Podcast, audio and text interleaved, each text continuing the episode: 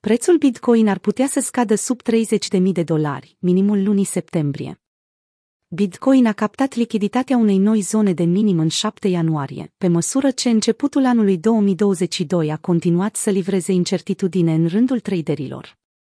Bitcoin ar trebui să închidă peste 42.000.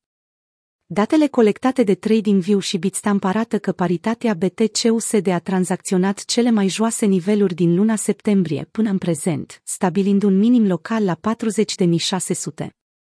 Chiar dacă inițial a făcut un bounce de la 42.000 de dolari, prețul și-a continuat descreșterea, depășind minimul lunii decembrie, care a fost cauzat de cascada de lichidări a pozițiilor de long.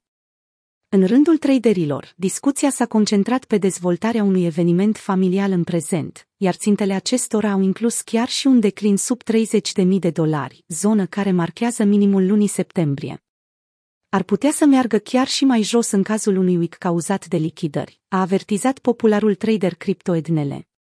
La nivelurile curente, Bitcoin a amenințat că ar putea să dezamăgească din nou așteptările cumpărătorilor, după cum spune și Ambesa. Chiar dacă aș tolera o scădere falsă până la 39.300, suportul de la 42,4K este cel care trebuie să țină.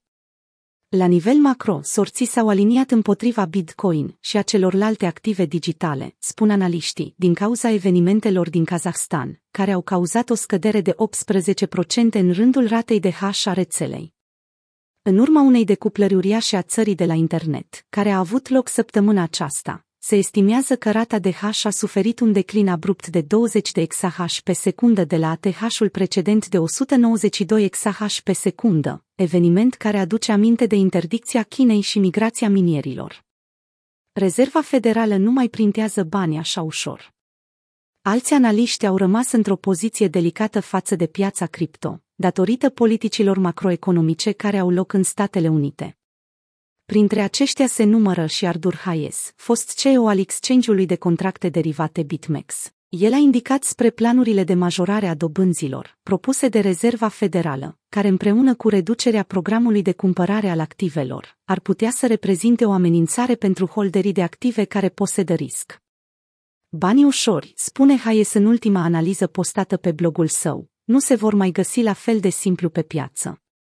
Ținând cont de regulile pe care numerele foarte mari le impun, o simplă revenire la trendul precedent, adică programul de cumpărare al activelor, nu va cauza o accelerare a creșterii supply-ului de bani aflați în circulație.